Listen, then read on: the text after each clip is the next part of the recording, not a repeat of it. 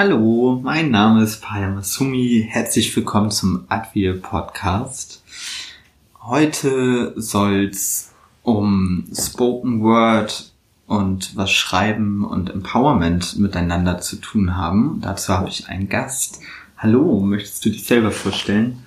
Ähm, ja, ich veröffentliche unter dem Namen Limo. Mein, Na äh, mein Pronomen ist sie und ähm, genau momentan studiere ich soziale Arbeit in Kiel, wohne aber in Hamburg und bin halt so in feministischen und antirassistischen Strukturen so ein bisschen unterwegs. Und genau, ja. Ja, schön. Vielen Dank, dass du da bist. Als erste Frage an dich hätte ich so, wie bist du zum Schreiben gekommen überhaupt? Wie ich dazu gekommen bin, das war halt so, ich glaube, ich war so 16, habe halt irgendwie sehr viele Bücher gelesen in der Zeit und habe halt in einem Buch etwas, äh, einfach das Wort Poetry Slam gelesen. Dann habe ich, also wusste ich gar nicht, was das ist, habe das dann irgendwie in YouTube eingegeben. Und die erste dann, die gekommen ist, ist halt Julia Engelmann, die halt so genau, halt eben Poetry Slam irgendwie auf einer Bühne so performt hat. Und irgendwie hat mich das in dem, also in dem Moment halt voll berührt und ich fand das irgendwie voll cool, was Poetry Slam ist. Also habe ich dann mit 16 angefangen, selbst so ein bisschen Texte zu schreiben. Und hatte halt auch dann so mit 17 oder 18 voll das Gefühl, dass ich gerne diese Texte performen möchte und irgendwie anderen Menschen zeigen möchte. Aber leider gibt's halt irgendwie voll wenige Möglichkeiten und die einzige Möglichkeit, die es halt vor allem in Hamburg gab, war halt die, also waren halt die Veranstaltung von Kampf der Künste. Ähm, dann habe ich so ein bisschen lang überlegt, ob ich da überhaupt meine Texte vortragen möchte und habe mich dann irgendwann so auch dafür entschieden. Ähm, die haben mich dann so eingeladen ähm, bei einem Poetry Slam von denen und dann habe ich halt ein paar Texte vorgetragen. Das habe ich halt öfters gemacht. Ähm, habe aber irgendwie sehr schnell gemerkt, dass ähm, die Bühnen für mich kein Ort sind, wo ich halt was vorlesen möchte. Also vor allem nicht von Kampf der Künste. Ja. Ja, genau. Eigentlich machst du ja inzwischen eher Spoken Word. Wie hat sich das entwickelt? Mm, ich glaube, das kam so mit der Kritik an den Poetry Slam und vor allem der Poetry Slam Szene. Also die Poetry Slam Szene ist halt sehr weiß und Texte, die halt lustig sind und entertain und ähm, ja Menschen nichts hinterfragen lassen, werden halt, kriegen halt immer mehr Punkte und werden halt immer ins Finale gewotet. Und das ist halt super oft so. Also zum Beispiel war ich halt letztens auch in einem Poetry Slam, der von Amnesty International organisiert wird, wurde. Und dann habe ich halt dort einen Text gemacht und das Thema war Menschenrechte. Und am Ende hat dann so eine Annette gewonnen, die darüber geschrieben hat, wie es ist, in Ikea eine Couch zu sein. Ja, okay. Und das ist halt so oft der Fall. Und dann habe ich halt auch angefangen, also mit der Zeit auch angefangen, das Schreiben dafür zu nutzen, um politische Inhalte zu transportieren. Ähm, genau, ich wusste aber dann, okay, irgendwie ist diese Poetry Slam Bühne nicht meine Bühne, weil wenn ich da halt irgendwie ähm, so Weißsein anspreche oder so rassismuskritische Sachen anspreche, dann habe ich immer so voll wenige Punkte bekommen und wurde halt immer direkt rausgewählt, tatsächlich. Mhm. Ja, stelle ich mir auch auf jeden Fall sehr das illusionierend und auch irgendwie traurig vor. Mhm. Also wie, wie kommst dass du dann trotzdem dabei geblieben bist? Also irgendwas Empowerndes beim Schreiben hat es dann ja anscheinend gebraucht, so dass du daran weitergemacht hast. Also ich glaube, ich habe halt, also es gibt halt Momente, wo ich nur für mich schreibe und wo das halt so innerlich so empowernd ist. Und dann gibt es halt Momente, wo es halt mehr für die Außenwelt ist und ich dann ich dadurch dann hoffe, irgendwie eine Wirkung zu haben. Also entweder ist die Wirkung so in mir oder sie ist halt nach außen gerichtet. Und wenn die Wirkung halt in mir ist, dann hilft es mir halt voll, Dinge zu verarbeiten, die ich ansonsten nicht verarbeitet bekomme. Und ich habe halt das Gefühl, dass ähm, wir in einer Welt leben, wo halt sehr viele Eindrücke auf uns geprallt zu kommen, aber wir uns halt wenig ausdrücken können. Und ich habe das Schreiben halt so als, mh, mm, als Ausdrucksform gefunden. Ja. Und wenn ich halt nach außen wirken möchte, dann sehe ich halt das Schreiben so als eine Art von Aktivismus. Und das hat mich auch so empowert, da weiterzumachen. Das Schreiben für dich selbst, das hört sich für mich sehr spannend an, weil das ist mir auch aufgefallen, dass wir häufig mit Sachen konfrontiert sind und zumindest mir fällt es dann ab und zu schwer, die Sachen zu beschreiben und auch wie ich dazu stehe und wie meine Gefühle dazu sind. Ja, und das kann ich mir im Schreiben auf jeden Fall ganz gut vorstellen, dass man da so in sich reinhorchen kann. Also stelle ich mir das mhm. richtig vor oder ist das nur in meinem Kopf so? Ähm, doch, ich würde sagen, das ist halt auf jeden Fall so. Also wenn, also wenn ich halt irgendwie gerade sehr emotional bin, irgendwie sehr wütend auf irgendwas oder sehr traurig, dann fange ich halt an, das direkt runterzuschreiben, was ich halt denke und dann diese Gedankenfetzen am Ende halt zu einem Gedicht zu fassen. Und das Gute am Schreiben ist halt auch, dass du Gefühle nicht unbedingt beim Namen benennen musst. Du kannst sie auch voll metaphorisch beschreiben und vom Dinger kannst du auch eine Geschichte über irgendetwas schreiben, was gar nicht so sehr mit den Gefühlen zu tun hat, aber wo du, wo eigentlich nur du dann weißt, dass du das gerade darin bearbeitest. Ja, okay. Das hört sich auf jeden Fall mh, mm, auch ein bisschen kryptisch an.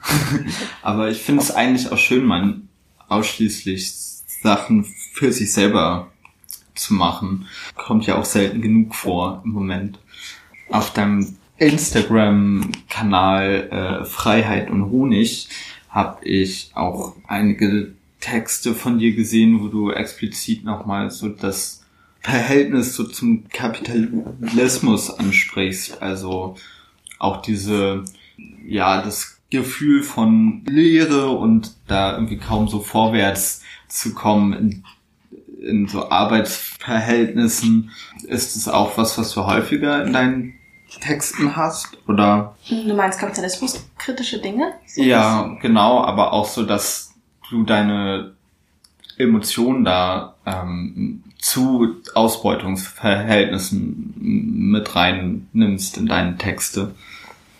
Ja, auf jeden Fall. Also ich glaube, die Emotionen, die dann, also die ich dann fühle, wenn es halt darum geht, was für Diskriminierung ich erfahre oder was für, in was für Ausbeutungsverhältnissen nicht nur ich stecke, aber auch wenn ich sehe, dass andere Menschen irgendwie daran stecken, sind, glaube ich, schon also lassen, lassen sich, glaube ich, mit dem Wort Weltschmerz so ein bisschen ja. am besten zu erklären. Und ich versuche dann, also früher hat mich dieser Weltschmerz immer gelähmt und ich wusste nicht genau, was ich machen sollte. Mm, aber heute versuche ich das in den Texten dann so zu verarbeiten, dass es mich dann nicht lähmt, sondern dass ich dann auch so Awareness schaffen kann dadurch, so ein bisschen. Mhm. Und ich glaube halt, dass ähm, das Schreiben eben auch empowernd ist, weil es nicht nur für mich ist, sondern in dem Fall auch für andere. So ein bisschen. Ja. Mm, wir sind jetzt ja seit ein paar Wochen in Europa und schon längerer Zeit in China ist ja die äh, Corona-Pandemie ausgebrochen und da wäre jetzt meine Frage, hat sich seitdem in deinem Schreiben was verändert oder in der Art, wie du schreibst? Hm, weil ich mir vorstellen kann, dass du seitdem auch mit antiasiatischem Rassismus konfrontiert bist. Ähm, ich glaube, die Themen haben sich sehr stark verändert. Also vor allem, ich bin halt in einer privilegierten Position, dass ich in der Corona-Zeit einfach zu Hause bleiben kann und halt nachdenken kann und irgendwie meine Freizeit irgendwie nutzen kann und Freizeit überhaupt habe. Und gleichzeitig ja, kommt halt eben, wie du gesagt hast, dieser antiasiatische Rassismus, der einen auf den Straßen begegnet oder auch im Internet. Und da haben sich halt die Themen verändert. Also ich schreibe jetzt auch Texte über antiasiatischen Rassismus. Und das habe ich vorher, glaube ich, eher weniger gemacht, so ein bisschen. Sondern allgemein nur über Rassismus irgendwie geschrieben. Und da wurde ich halt so ein bisschen ähm, präziser und habe dann einfach da auch so ein bisschen aus den Emotionen, aus den Erfahrungen her geschrieben. Und genau, ich glaube, ich versuche das halt irgendwie auf diese Art und Weise zu verarbeiten, dass da halt vom Ding her voll die krasse also antiasiatischen Rassismus gab es ja schon vorher. Ja. Und dann kam halt so eine riesenkrasse Welle davon. Ja. Ja. Also ich bin da auch erst vor einigen Wochen darauf aufmerksam geworden, auf das Writers Connect Projekt. Hast du das oder habt ihr das während der Corona-Pandemie gegründet? Ja, genau. Also das Writers Connect Projekt habe ich zusammen mit einer Freundin, die Sammy heißt, gegründet. Und wir wollten halt so ein bisschen, also es sind halt sehr viele Veranstaltungen ähm, weggefallen, also so Veranstaltungen, wo Poetry Slam spoken wurde, aber einfach Lesungen waren, finden ja jetzt nicht mehr statt. Und dann wollten wir versuchen, das halt so ähm, online zu gestalten. Dachten uns aber dabei, okay, wir möchten jetzt nicht nur Menschen ähm, zusammenbringen und vorlesen lassen, sondern auch so ein bisschen was für einen guten Zweck machen und haben das dann auch mit der Spendenorganisation verbunden. Und genau, das Wireless Connect funktioniert halt so ein bisschen so, dass ähm, wir erstmal ganz viele Menschen hatten, die mitmachen wollten. Und diese Menschen haben wir dann demnach, was sie halt vortragen wollten oder welche Thematik die in ihren Texten bearbeiten, zusammen gematcht. Und da gab es immer so zwei ähm, Teams. Und diese zwei Teams sind immer jeweils dann online gegangen und haben ihre Texte vorgelesen. Und das waren, glaube ich, so sieben oder acht Termine dann mit so 14 Menschen, die vorgelesen haben. Genau, dabei liefert die ganze Zeit die Spendenaktion für Intersectional Solidarity und für zwei Organisationen aus Moria. Und genau, also am Ende ist auch so viel mehr zusammenkommen, als wir gedacht haben, so ein bisschen. Voll schön. Ja. Ja, weil wir jetzt auch beim Thema Rassismus oder Rassismuskritik im Schreiben sind, ähm, möchte ich auch so ein bisschen nochmal darauf hinweisen, dass am Sonntag, den 24.05. von 12 bis 18 Uhr eine Gedenkkundgebung für Femina Ertan ist. Äh, die findet an der Simon von Utrecht Straße, Ecke der Lev Straße statt. Femra Ertan war eine türkische Gastarbeiterin, die 1956 in Mersin geboren wurde und dann ähm, nach Deutschland ausgewandert ist und dann am 26.05. Ah, jetzt habe ich die Jahreszahl vergessen, sich schließlich in Hamburg selbst verbrannt hat aus Protest gegen die äh, ja oder gegen den zunehmenden Rassismus in der deutschen Gesellschaft. Ähm, ich glaube, das war 89. Ich hoffe, ich vertue mich da nicht jetzt. Äh, schreib's dann aber auch nochmal in die Beschreibung alles. Mm, Und Samra Erdan als Hinweis vielleicht, wir haben einen kleinen Hund hier nebenbei, der die ganze Zeit unbedingt mit uns spielen möchte. Samra Erdan ähm, arbeitete zwar als technische Bauzeichnerin, hat aber auch über 300 Gedichte und Texte geschrieben. Deswegen fand ich diese Verbindung einfach auch sehr passend. Und würde da jetzt nochmal dran anknüpfen mit der Frage, was, ähm, ja, oder wie, wie beeinflussen dich migrantische oder postmigrantische DichterInnen oder äh, TexteschreiberInnen in deinem Schreiben und in deiner Kunst? Es ist halt empowernd zu wissen, dass es eben so viele Menschen gibt, die halt diese Thematik schon aufgegriffen haben, aber gleichzeitig, also gleichzeitig ist es halt auch eigentlich gar nicht so empowernd, weil sich nicht, also nicht viel geändert hat so am Rassismus in Ja. Deutschland auf jeden Fall und irgendwie ähm, wird das ja immer noch sehr totgeschwiegen, also das Wort Rassismus hören weiße Menschen nicht so gerne so. Das stimmt, ja. Und ähm, es ist halt krass zu sehen, dass die halt eben dieselben, nicht dieselben, aber so ähnliche Thematiken hatten, worüber die geschrieben haben und dass es heute eben auch noch die ähnlich, ähnlichere Thematiken sind. Und also in dem Fall motiviert es mich halt irgendwie weiterzumachen, weil, also auch wenn die, diese Menschen schon gestorben sind, ist es halt wichtig, deren Kunst irgendwie in Erinnerung zu halten, aber gleichzeitig selbst irgendwie so aktiv zu werden, um die jetzige Situation so ein bisschen runterzuschreiben, so dass ich das dann wiederum andere Generationen durchlesen kann. Mhm.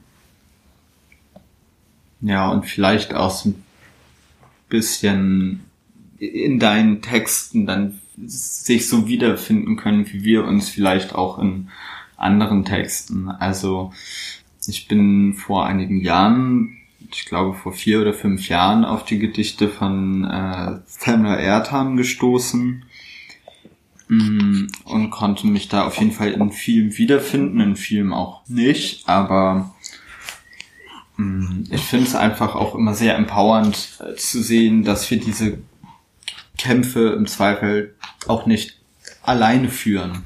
Und auch wenn das vielleicht andere Formen irgendwie von Rassismuskritik sind, als wir sie wählen würden, oder andere Worte, als wir sie vielleicht wählen würden, ist da ja doch eine Gemeinsamkeit irgendwie, die uns verbinden kann. Oder hoffentlich auch tut. Ja, auf jeden Fall. Also vor allem halt auch einfach zu sehen, dass dieser Kampf immer noch gekämpft werden muss. Ja. Und hat irgendwie seinen Teil dazu beizutragen, ist halt irgendwie wichtig, also egal in welcher Form von Aktivismus. Und ich glaube, es ist halt auch irgendwie voll wichtig, dann so dieses Schreiben und diese Gedichte auch als Form von Aktivismus anzusehen und dass Aktivismus eben nicht so sein muss, okay, wir blockieren jetzt das und das und stickern die Gegend voll und schmeißen da und da irgendwas rein und pöbeln da und da rum, sondern das Aktivismus auch einfach so diese Denkarbeit sein kann, die dahinter steckt, diese Texte, die dann daraus kommen.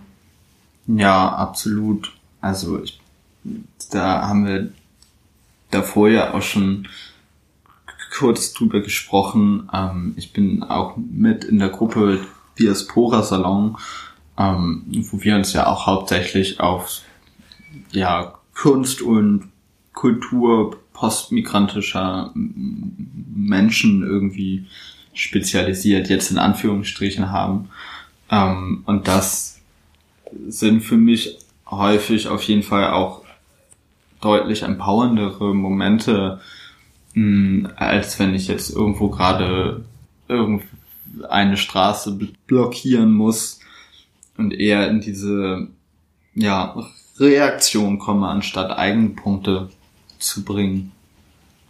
Ja, vor allem wird halt irgendwie dann auch voll oft übersehen, dass diese Form von Aktivismus ja nur für eine bestimmte Art von Menschen dort irgendwie dann zugänglich ist. Also Menschen, die jetzt zum Beispiel kein Problem haben, körperliche Gewalt in dem Fall zu erleben.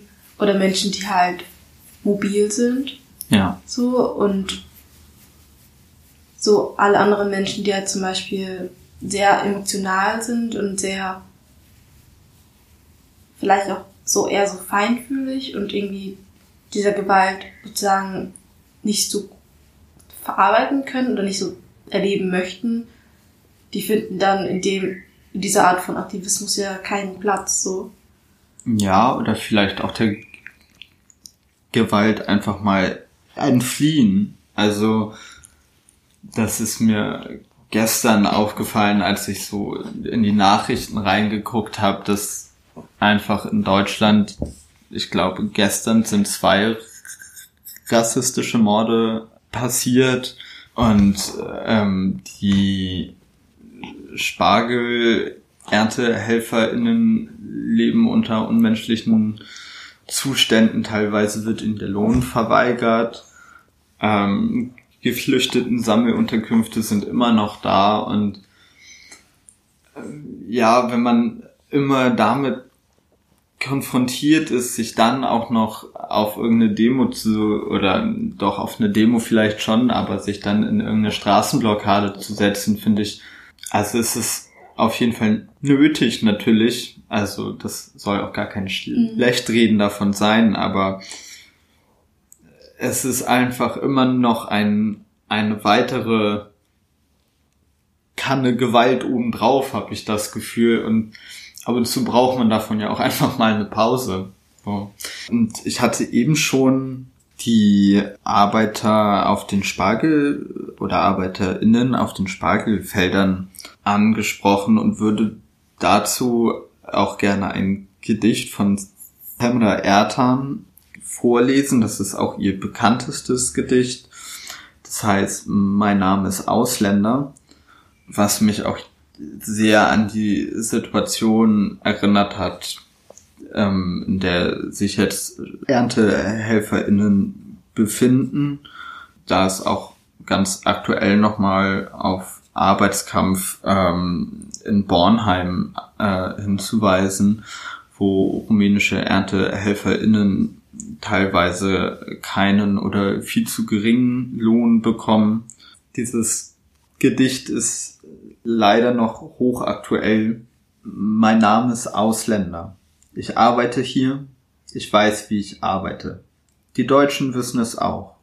Meine Arbeit ist schwer, meine Arbeit ist schmutzig. Das gefällt mir nicht, sage ich. Wenn dir die Arbeit nicht gefällt, dann geh in deine Heimat, sagen sie. Meine Arbeit ist schwer, meine Arbeit ist schmutzig. Mein Lohn ist niedrig. Auch ich zahle Steuern, sage ich.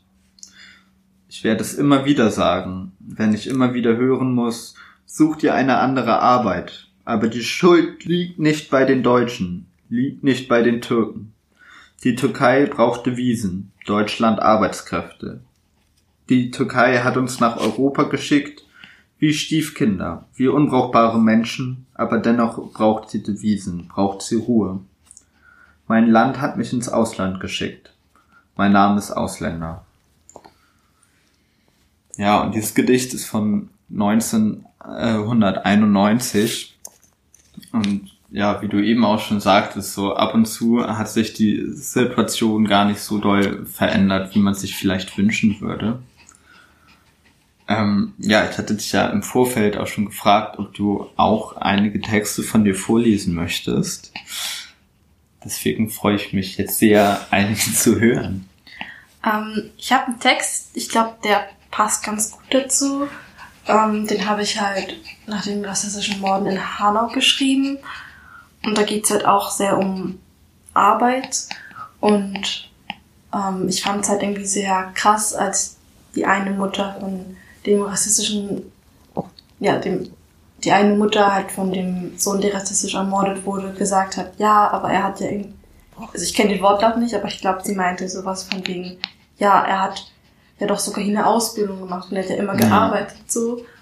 Und ich finde es irgendwie so krass, weil das ist halt so ein bisschen dieses Mindset, okay, wenn ich halt arbeite und meine Steuern bezahle, dann, dann sollte das doch also dann sollte ich ja eigentlich nicht rassistisch angegriffen werden und dass das überhaupt so eine Bedingung sein muss. Ja. Und darüber habe ich jetzt irgendwie geschrieben so ein bisschen, dass die Gleichung am Ende ja doch nicht so aufgeht. du kannst alles schaffen, wenn du hart genug arbeitest. Du kannst es schaffen, akzeptiert zu werden, wenn du hart genug arbeitest. Wenn du deinen Namen verdeutscht, um aussprechbar zu sein, wenn du Überstunden dankend annimmst, wenn du dich fragst, wie du deinen Kindern ein gutes Leben ermöglichen kannst, wenn dein Rücken jeden Tag von der Arbeit wehtut, wenn du deine Finger nicht mehr spüren kannst, wenn du nicht weißt, wann deine letzte Mahlzeit war, du kannst es schaffen, akzeptiert zu werden, wenn du hart genug arbeitest, wenn du Tabletten nimmst, wenn du anfängst, dich zu betäuben, wenn du abends zu müde bist für alles.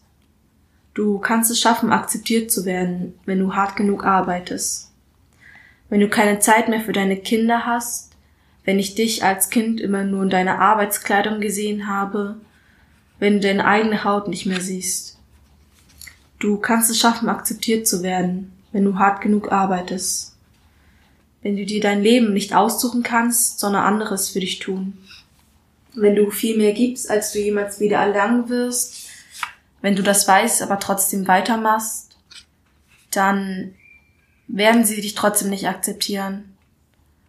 Dann stellen sie Fallen und planen Aktentate, dann sprechen sie von EinzeltäterInnen und klopfen dir auf die Schulter. Dann bauen sie Denkmäler, um sich reinzuwaschen, um alles wieder gut zu machen. Was ist wieder gut für wen? Nichts für mich, nichts für uns. Ja, vielen Dank. Das äh, erinnert mich auch auf jeden Fall zum Teil an meine Familie, weil ich kenne das aus meiner Kindheit schon auch noch so, dass mein Vater einfach immer unfassbar viel gearbeitet hat mhm. und wenig zum Arzt gegangen ist und stattdessen eher Schmerzmittel genommen hat. Hm, ja, vielen Dank dafür. Ich erkenne da viel wieder. Ja, vor allem, es ist halt irgendwas, was dann von, was dann auch den Kindern so weitergetragen wird. Also mir wurde halt auch von meinen Eltern gesagt, dass ähm, ich muss immer härter arbeiten, weil meine Haare nicht blond sind, sondern ja. schwarz und ich muss mich immer mehr anstrengen, weil ich einfach immer besser sein muss als, also dass sozusagen der Standard von gut gar nicht mehr reicht, sondern dass ich besser sein muss als in dem Fall meinte meine die Deutschen. Ja. Weil ich ansonsten gar nicht so gesehen werde. Ja. Ich kann noch eins vorlesen, da habe ich, glaube ich, sehr viel auch verarbeitet so. Ähm, und zwar geht's halt so ein bisschen um das Verhältnis zur deutschen Gesellschaft. Mhm. Und ich habe den Text Täter-Opfer-Umkehr genannt. Ich war auch einmal klein und lief auf dem Schulhof von Rutsche zu Rutsche. Mir rutschte etwas heraus, etwas, wo, was so fremd anscheinend war, dass du mir sagtest, wir sprechen hier nur Deutsch. Ich war auch immer klein und lief vom Spielzimmer ins Wohnzimmer zu meinen Eltern, die sagten, wenn du nicht unsere Sprache lernst, dann verlernst du sie und kannst nicht mit Oma reden. Aber du warst so viel präsenter als meine arbeitenden Eltern. Du machtest bei mir kein Auge zu, dafür lauschten deine Ohren nach etwas, was du niemals in deinem Leben verstehen wirst. Ich war auch immer klein. Als meine Eltern mir Süßigkeiten gaben, welche ich in der Schule zum Geburtstag verteilte. Das sieht komisch aus. Das ist eklig, sagtest du mir und warfst in den Mülleimer. Und ich bat meine Eltern fürs nächste Jahr um deutsche Süßigkeiten. Ich war auch immer klein, bis ich in dir größer geworden bin und versuchte so zu sein wie du. Du warst mein Vorbild, meine Täter-Opfer-Umkehr, meine beste Freundin, vor der ich so Angst hatte. Ich wurde kleiner, immer wenn wir in der Klasse erzählen mussten, woher wir kommen.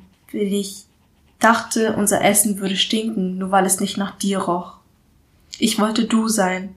Ich wollte deine Haarfarbe, deine Art zu sprechen, dein Essen, deine Klamotten, deine Musik. Du sagtest, wenn man hier lebt, muss man sich auch integrieren. Du sprichst mich viel zu oft auf Englisch an. Du machst viel zu oft aus meiner Herkunft ein Ratespiel Du fragst, warum kannst du so gut Deutsch? Weil ich viel mehr du sein wollte als ich selbst. Weil du meine beste Freundin warst, weil alles, was ich tat, niemals genug war, um von dir akzeptiert zu werden. Täter-Opfer-Umkehr. Ich kehre zurück. Zurück zu mir und zeige dir mein wirkliches Gesicht. Du sagst, ich finde dein Engagement gegen Rassismus bemerkenswert. Du sagst, wie kann man denn heute noch die AfD wählen? Du sagst, oh, ich liebe asiatisches Essen. Du sagst, mit Wut veränderst du gar nichts. Ich an deiner Stelle würde sachlich bleiben. Und jetzt, wo ich meine Stärke gefunden habe, lobst du mich und gibst mir Ratschläge, obwohl du mich seit meiner Geburt geschlagen hast. Doch heute stehe ich über dir und versuche mich in einem Land voller struktureller Dus zu verteidigen mich selbst wieder mit mir zu vereinigen. Ich war auch immer klein und lief auf den Schule von Rutsche zu Rutsche. Mir rutschte etwas heraus, was so einzigartig war, dass ich dir sagte, unsere Freundschaft ist hiermit beendet. Vielen Dank. Ich glaube, ich kann da auch gerade so spontan gar nicht viel zu sagen. Und müsste da selber erstmal drüber nachdenken, aber hat mich auf jeden Fall, ähm, ja, hat mich auf jeden Fall sehr berührt. äh, kann mich da in vielen, wiedersehen. In einigen Sachen auch nicht, aber ja, das ist ja häufig so, glaube ich. Ich glaube, ich, das war halt so ein Text, den ich halt für mich geschrieben habe, vielmehr, aber der halt auch nach außen wirken könnte, weil es irgendwie darum ging. Also ich weiß nicht, ich glaube, wenn man halt unter so einem Druck in so einer, weiß nicht, Mehrheitsgesellschaft aufwächst, dann versucht man so zu sein mit dieser Gesellschaft und kommt dann sehr schnell in so dieser Frage nach der Identität, wer man halt wirklich ist.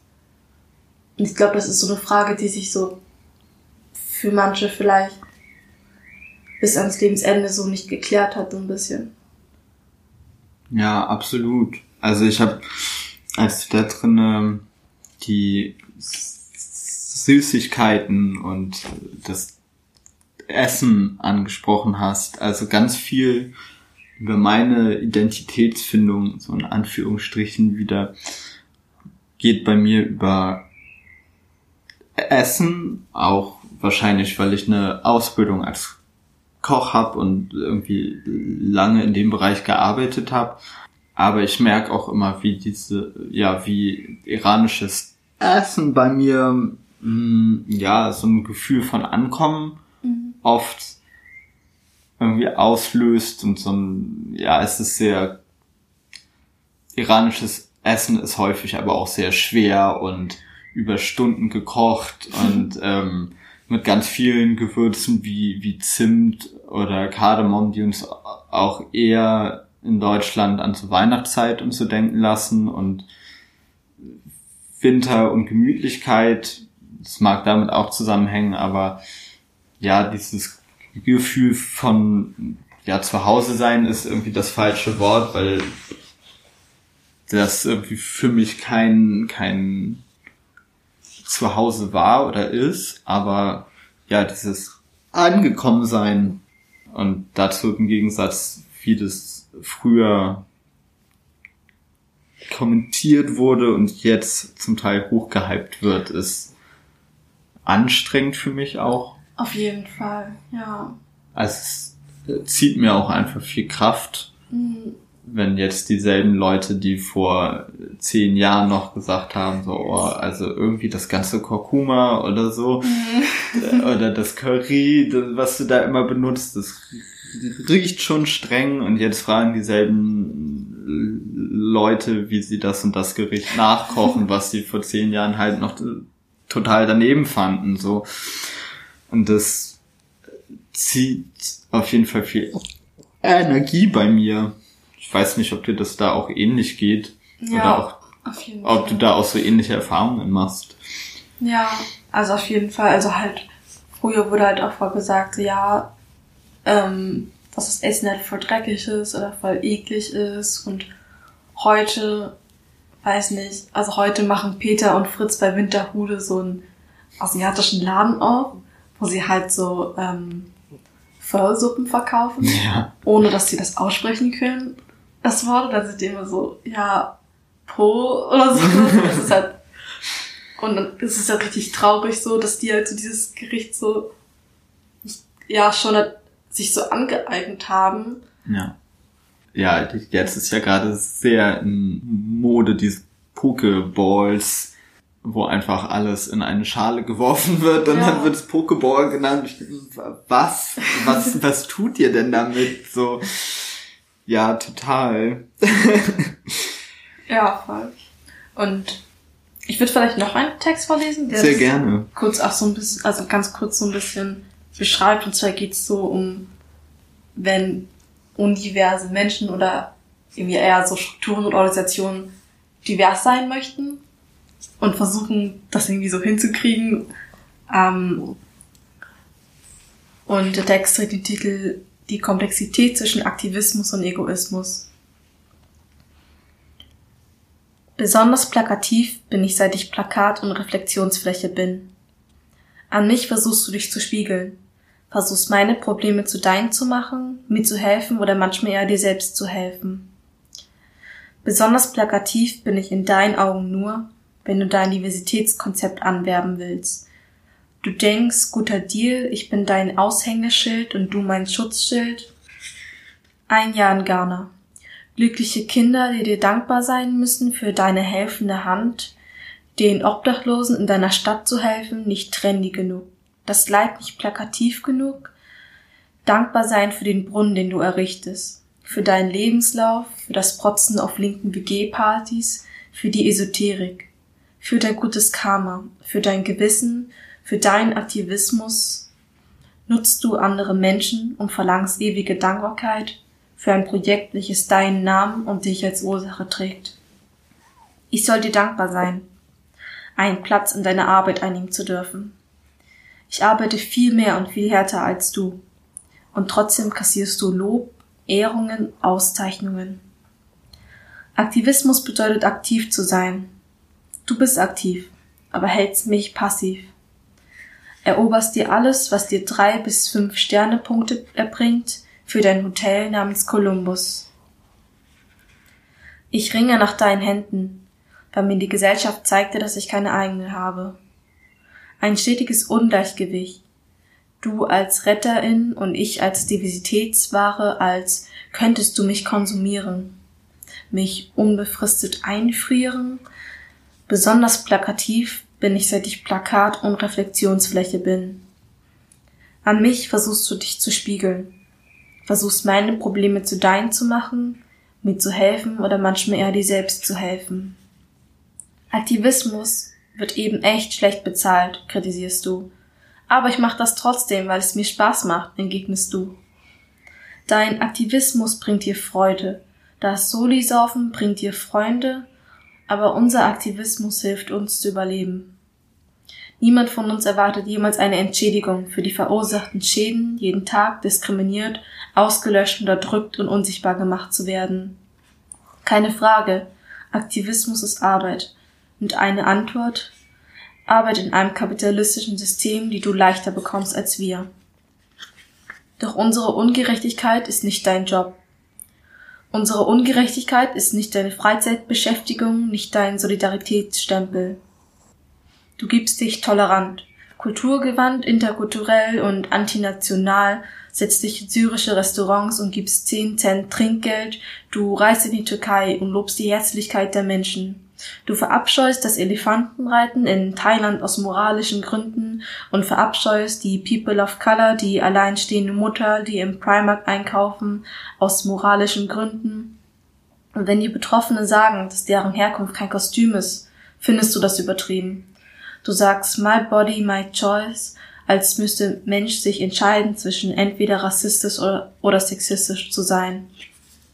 Wenn du wegen deinem White Savior Komplex angesprochen wirst, bist du verletzt. Du fühlst dich zu Unrecht verurteilt, als müsste sich Mensch entscheiden zwischen der Komplexität zwischen Aktivismus und Egoismus. Du sagst, Antirassismus ist Handarbeit und werbst mit dem Geflüchteten als Mitbewohner wie eine Trophäe.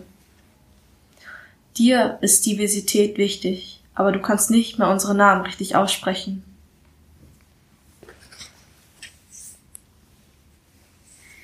Vielen Dank. Muss da gerade an einen Satz denken, mit, über den habe ich neulich mit einer anderen Freundin schon ein bisschen gesprochen. Diversity ist eigentlich bloß ein schönes Wort dafür, dass Marginalisierte nicht mehr wie Dreck behandelt werden wollen. Ja. Und das höre ich da auf jeden Fall auch sehr durch, ja. Vielen Dank. Kein Ding. Ja, ich glaube, ich wäre soweit schon am Ende. Vielleicht noch als Abschlussfrage, was würdest du dir denn wünschen, wie sich die Spoken Word Szene in Deutschland weiterentwickelt? Also ich glaube, die Spoken Word Szene in Deutschland ist ja nicht so groß, aber dafür die Poetry Slam Szene riesig. Und das Problem ist da halt, die ModeratorInnen sind weiß, das Publikum ist weiß, die Leute, die auftreten, sind weiß. Und das ist halt einfach eine extrem heiße Veranstaltung. Und ähm, es gab da ja auch schon vor ein paar Monaten so Fälle von sexueller Belästigung, die halt gar nicht aufgearbeitet wurden, gar nicht angesprochen wurden. Es ist halt sehr Entertainment-lastig und ich versuche gar nicht mehr in diese Poetry Slam Strukturen reinzugehen und diese von innen zu verändern, weil es halt so ein großes Business geworden ist. Also wenn die Karten für 40 Euro verkaufen pro Person, dann ist es etwas, wo ich als Gegenperson, also als Einzelperson dann irgendwie nicht sehr viel gegen machen kann, weil die wahrscheinlich auch sehr viele GeldgeberInnen haben. Und was ich halt stattdessen versuche, ist alternativere Veranstaltungen zu organisieren, feministische Spoken Word Veranstaltungen oder Epoch Poetry Slams und ich versuche da auch immer diese Konkurrenz so rauszunehmen, weil es halt das Gegenteil ist von Empowerment, wenn ich Menschen ja. irgendwie Punkte gebe und dann sage, ach, du bist jetzt im Finale. Ich glaube, ich würde mir einfach wünschen, dass, ähm, dass diese Poetry Slam Szene sich nicht so darstellt, als wäre sie irgendwie super interkulturell und offen für alle und auch zugänglich für alle, weil es ist halt nicht. Und gleichzeitig würde ich mir halt von politischen Gruppen wünschen, dass Schreiben auch als eine Form oder Kunst allgemein auch als eine Form von Aktivismus angesehen wird und dass nicht, dass es nicht abgeschrieben wird als irgendetwas, was nicht radikal genug ist, voll bürgerlich ist. Dann vielen Dank für dieses großartige Abschlussstatement. Genau, sämtliche Accounts von Limo schreibe ich mit in die Beschreibung, genauso wie meine Accounts. Vielen Dank, dass du da warst. Vielen Dank fürs Zuhören. Bis zum nächsten Mal.